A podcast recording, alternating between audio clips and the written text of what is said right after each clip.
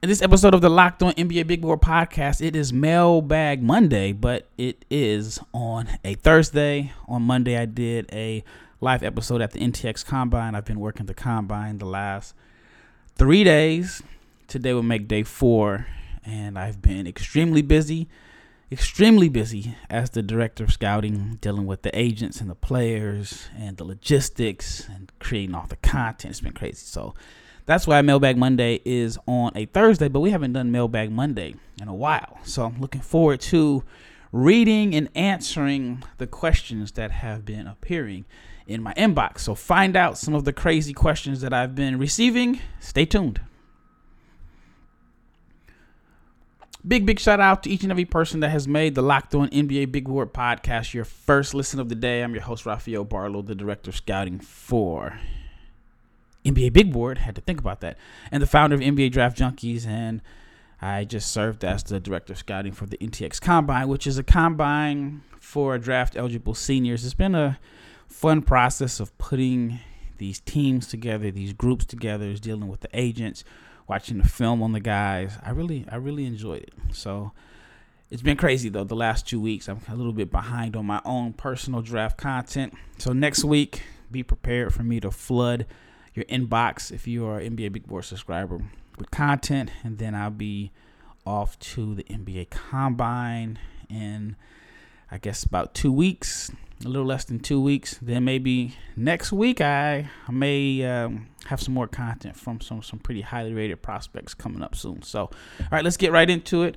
This is Mailbag Thursday. All right, so the first question is I just started paying attention to the draft a few weeks ago. I'm a Hornets fan, and who should we take at number four if we do not move up? Right now, a lot of people are sliding. If you go best player available, then I'll be Amen Thompson at number four. I'm not a really big fan of the fit, but I understand the concept behind best player available. The fit would be interesting. It would either be like this dynamic backcourt of LaMelo Ball and Amen Thompson, two guys with size, exceptional passers. Amen Thompson is an incredible, incredible athlete. I think, I mean, as soon as he enters the NBA, he'll be one of the top 10 best athletes in the NBA. So it could work out. I, I do think that Amen is best with the ball in his hands. And I just wonder how effective he'll be in a role where he's splitting ball handling duties with LaMelo Ball. But on the other hand, you can say that he split ball handling duties a little bit with his brother Ausar, and he's played well with him. But I mean, it's, it's a huge, huge, huge jump from overtime elite to the NBA. Amen Thompson is, like I said, best player available. They could opt to go with maybe somebody like Cam Whitmore, even though I think Cam Whitmore is a little bit redundant to Miles Bridges. Um, but then you you never know what, what they're going to do with Miles Bridges. Unfortunately for for Miles, he well, I mean, unfortunately he put himself in this in this predicament. But fortunately for the Hornets, if they do bring him back, they'll be able to get him back at what I imagine is a crazy reduced role. I mean, he was a guy that people were talking about getting a max contract. He has like 20 points, eight rebounds in his last season. So they may be able to get him for 50% off discount than than um, what they're expecting to pay. But I think there is some redundancy there. Jarace Walker, some may feel that's a reach. He could be someone that that Charlotte could target. They have PJ Washington, who is a free agent, so Walker could be a replacement there. But if they go best player available, I think they're going to go with Amen Thompson. All right, the second question is this is a question that it's like you hear every day or you read under every comment involving Victor Wembanyama. But the question is, do you think Wembanyama's body will hold up? He's really skinny. Is he the new Chet? All right, number one, Chet had a foot injury that he suffered in a game that they ended up canceling because I guess there was condensation on the floor. Not to my knowledge, Chet didn't have an injury history prior to that injury. And in my personal opinion, I think he could have played this season. The Thunder were being really, really cautious. So, assuming that Wembanyama is the new Chet, and basically hinting at Chet being injury prone, I just think that is, I just think that is honestly really ridiculous. Now, Victor has had some some bouts with injuries, some minor injuries. I think it's like a finger. I think there's like a muscle injury last year, but this year he's been healthy. This year he's been healthy and he's playing in the French league. He even played in the FIBA qualifiers during the season. There's one particular play, and I wish I could like show it. There's one play where he slipped on a sticker and had a nasty fall. Like it looked like he tore every ligament in his knee, or at least was going to. And he bounced right back up. And I guess that is kind of like a uh, what's the word I'm looking for? I guess it just shows how flexible he is and how much him and his training staff and his agency have been working on his flexibility. And I, I spoke to his agent about it and actually showed him the video and he was and I said, Were you concerned? Did you see like everything flash in front of your eyes when he fell? And he said, No, I wasn't worried. He said I wasn't worried. The kid is really flexible. So with all that being said, I don't think that it's it's going to be an issue for Wembanyama's body to hold up. He's 19 years old. He's going to progressively get stronger. I know that they're not on a fast track to allow him to put on a bunch of weight and, and bulk up faster than he needs to. So I think he's going to be fine. I, really think he's going to be fine. I just think that it is fair in the sense that there is a history of guys that are over seven foot having injuries, but I also think it's unfair to just kind of throw him into that to that box just because you know past history and then also just comparing him to Chet because Chet had a foot injury. I just think that's honestly ridiculous. All right. Who should the Lakers take at number 17? At number 17, I mean, if I'm the Lakers, I'm always going to lean towards shooting as long as you have LeBron James and Anthony Davis. I mean, shooting is always going to be something that could make that team better. If Jordan Hawkins is available in that range, he would be someone that I would that I would really consider. I think he would be able to come in and and, and make impact. Um, it also just depends on free agency. Is Russell coming back? Is Austin Reaves coming back? They may want some size at center. I think Dereck Lively or Noah Clowney could also be in play. They're both represented by Clutch and should be available in that range. So it just depends. It's going to depend on how the season ends. I mean, they're up 1 0 right now. If there's some major needs that, that get exposed in the playoffs and, and like I said, their backcourt leaves, then maybe they'll lean towards some backcourt help. Jalen Hood Schifino is the guy that I like. I don't know if he's able to come in and play right away off the ball um, because LeBron is still going to have the ball in his hands more. But it's going to be interesting. It's going to be interesting. But if I were a betting man, I think if Lively or Clowney is available, then I think that's the direction that they'll lean in, just because of the clutch ties. But if, like I said, if Jordan Hawkins is available, that would be that would be who I would go with. All right, next question is. Nearly every mock has Dallas taking Taylor Hendricks. Can he help the Mavs win now? And that's a really, really, really good question. On one hand, I think the Mavs are in this really weird predicament simply because Luka's young. I think Luka's what 23, 24 and there's this win now pressure despite having a 22 or I'm sorry, 23 or 24 year old superstar. In most cases, a guy like Hendricks would fit the timeline of the team star if he's 23 or 24 years old. But there's like this win now mode. I wonder if the Mavs did draft him at number 10, like what would his role be? I mean, we saw Jaden Hardy. Now, Jaden Hardy was, you know, a second round pick, so you don't usually come into to training camp with, with any advantages as, as a second round pick. But Jason Kidd was reluctant to play him despite the fact that when when um, Hardy was in the G League, he was putting up like 28 points a game, like 50, 40, 90 shooting, something crazy like that. So my, my question would be, how how willing would, would Jason Kidd be to allow Hendricks to learn on the fly when there are some people that are already calling for his job and there's this pressure to win now? So I think it's going to be an interesting situation. I, I can't see if, if Maxi Kleber's back, I can't see Kidd playing Hendricks over Maxi because he really likes Maxi and, and deservedly so. So I don't know. I mean, the Mavs could end up trading the pick for for that that would be my guess that they would possibly look at trading the pick. The Kyrie situation and whether he returns or not, even though on the outside looking in it looks favorable, could play a role in who the Mavs select. So, can he help the Mavs win now? I mean, I, imagine the Mavs are going to be better next year than they were this year, and I think that he could have a, a role. I just don't think it would be like a large role because I think Jason Kidd will lean towards veterans. All right, when we return, I'll answer a few more questions. But today, speaking of winning, we're going to talk about winning a championship. But when you want to win a championship, of course, you need to make sure every player is a perfect fit.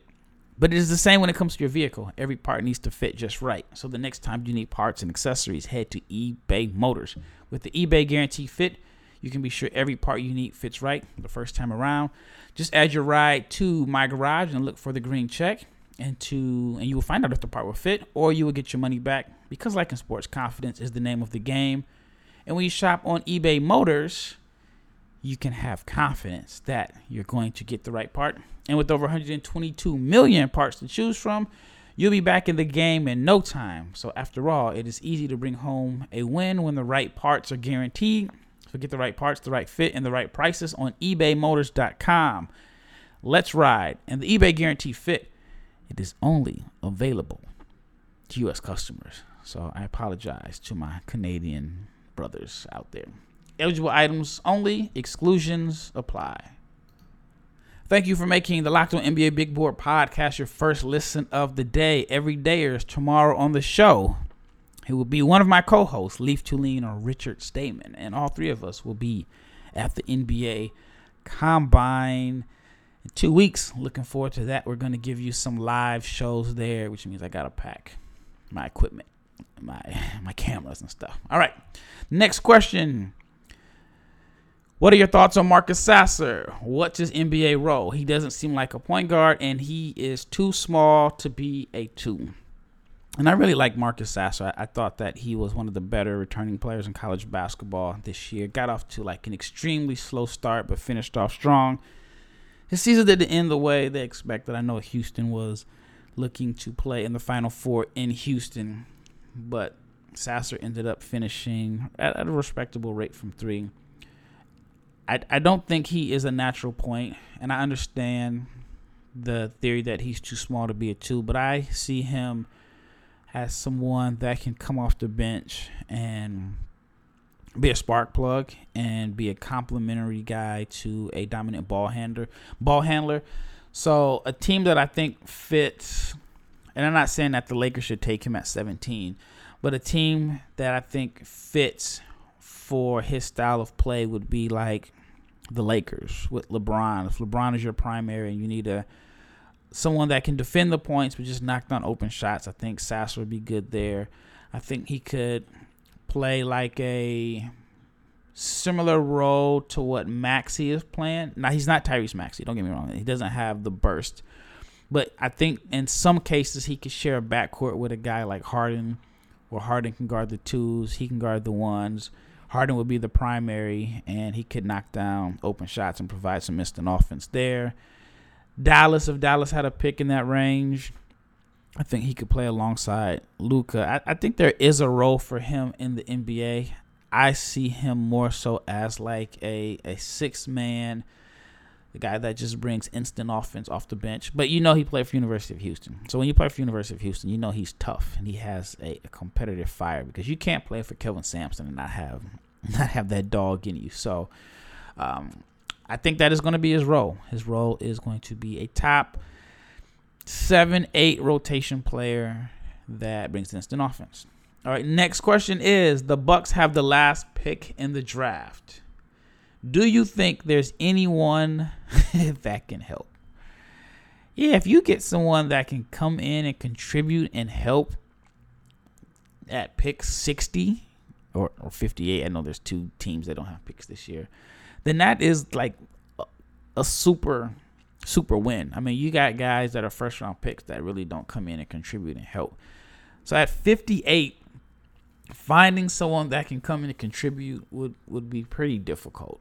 It would be very, very difficult unless there's like an unfortunate circumstance where there is a bunch of injuries and guys are, are forced to come in and play. To be honest, just giving you an honest answer, no. I think whoever the Bucks draft, whether it's somebody that they're stashing like they did last year with Hugo Besson, I just think whoever they draft with the last pick is going to spend a lot of time with the Wisconsin herd, and it will be an up, up, up, uphill battle because Milwaukee is looking to get back to the finals next year. I mean, I'm still in shock in the sense that the Milwaukee Bucks are out of the playoffs right now. The Milwaukee Bucks lost in the first round. But yeah, again, answer your question. No, I don't think that there's anyone that can come in and contribute and help right away. Unless it is a rare situation to where I mean, I know Austin Reaves didn't get drafted and it was like a strategic plan by his agents unless there is a situation where there are there's a guy that his agent strategically thinks, all right, if he lands it with the Bucks, he can come in and help.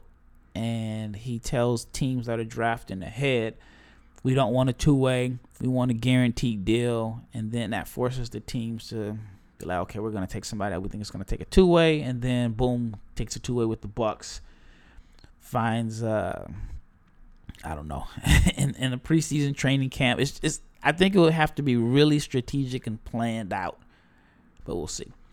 All right, thoughts on Kobe Brown? Do you think he can stick in the NBA? Where is he projected? Where he's projected to go doesn't seem like scouts think he'll last. Late second round guys seem to flame out. Actually, like Kobe Brown. Um, th- there are some concerns. I did talk to some scouts that were concerned that he had like one really, really NBA prospect caliber year at Missouri. There's some that think he's a little bit older, and they may lean towards somebody that's younger that they think has an upside. But there are times when I watch Kobe Brown, I'm like, you're gonna think I'm crazy.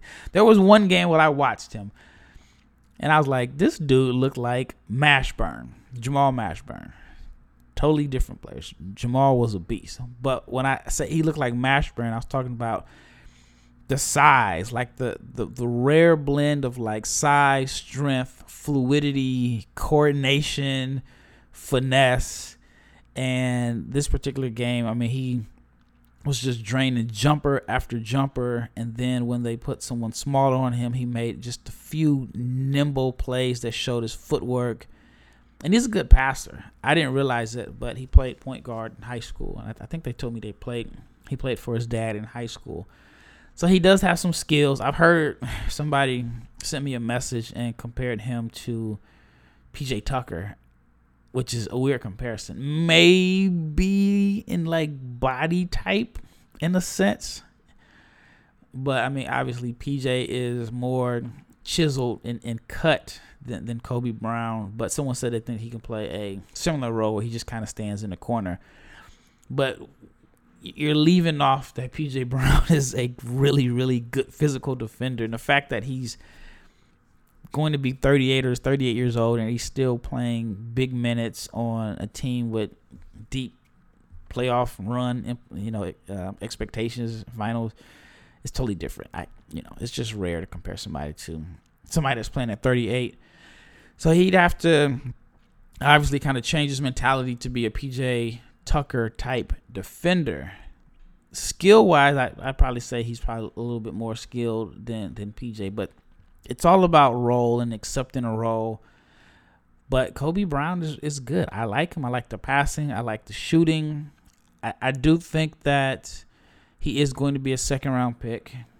I actually see him as someone that's going to look really good in summer league, but I think it's just going to be an, an, uphill battle from there. I had one team official tell me, "I like him. I like his game. I like everything about him." But his exact words were, "Soon as our coach sees him, I know our coach our coach is going to be turned off by the visuals, by his body type and how he looks. So it's going to take some convincing there to get our coach to be on board with him. That's just coming from a scout that I had spoke with about Kobe Brown, and uh, this was this was during the NCAA tournament. All right, when we return, I have a few more questions that I want to wrap up, and let's talk about Better Help because this episode is sponsored by Better Help. Give online therapy a try at BetterHelp.com slash locked on NBA and get on your way to being your best self. It is so easy to get caught up in what everyone else needs from you and never take a moment to think about what you need for yourself.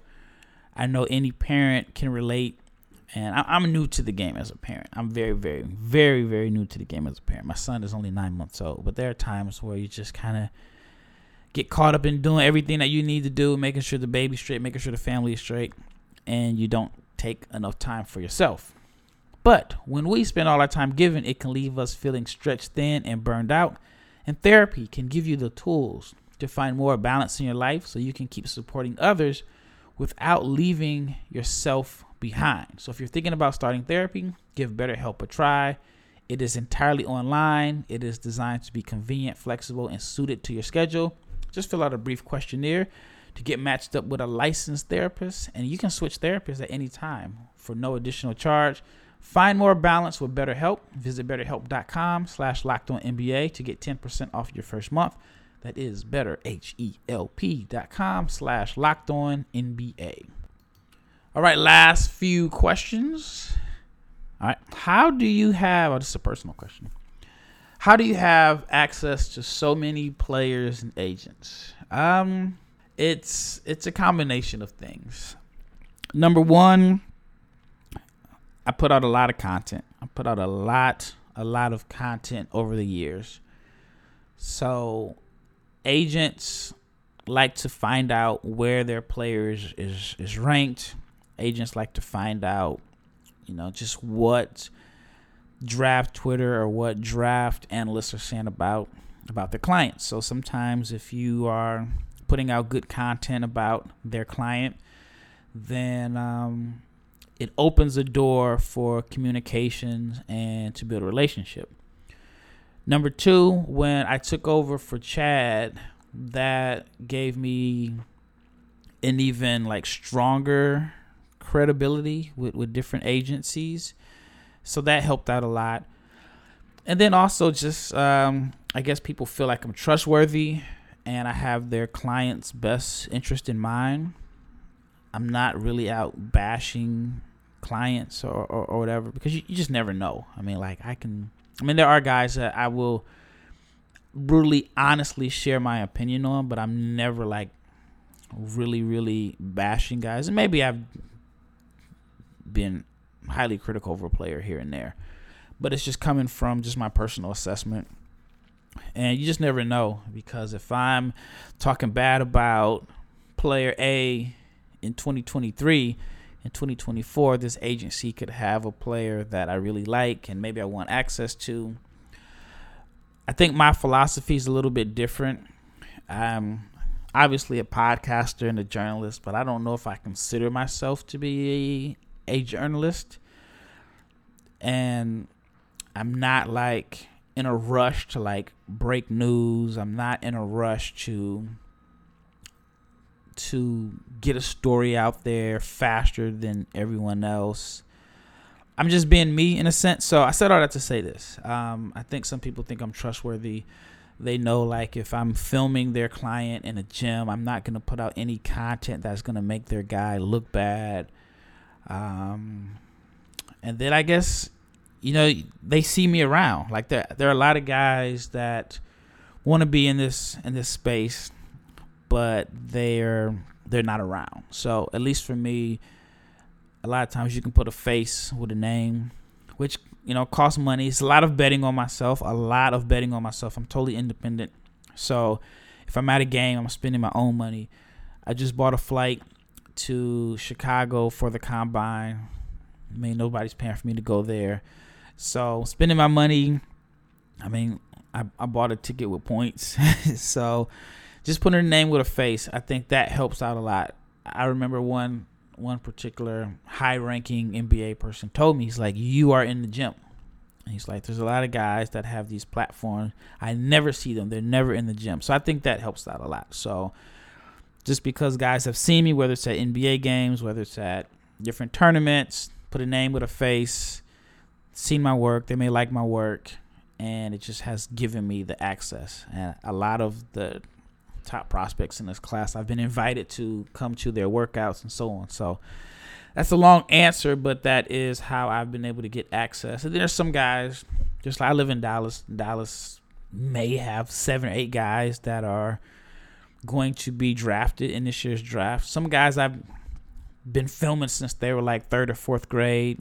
If they're in Dallas, then I probably know who their trainer is. I've probably been around them in gyms before, so that makes it pretty easy. All right, last two questions. Tankathon doesn't have Grant Nelson in their top 60. Why isn't he a first rounder? Am I missing something? Honestly, you know, people ask me this question all the time. Why isn't this guy here? I think this guy should be here. Why, why, why? And I tell people this trust your opinion. NBA teams are going to be wrong. I'm going to be wrong. Everybody's going to be wrong. So if you think that a guy is a first rounder, then stand by it. Don't necessarily think that if I tell you he's not, then then that should change how you feel. But if you think he's a first rounder, then you know put him as a first rounder. I think that Grant is very intriguing.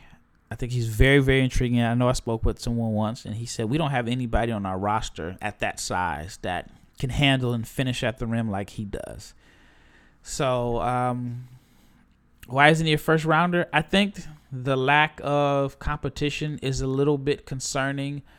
I know that they played some bigger schools. I know they played Kansas and Arkansas. I don't think he had like really big numbers there.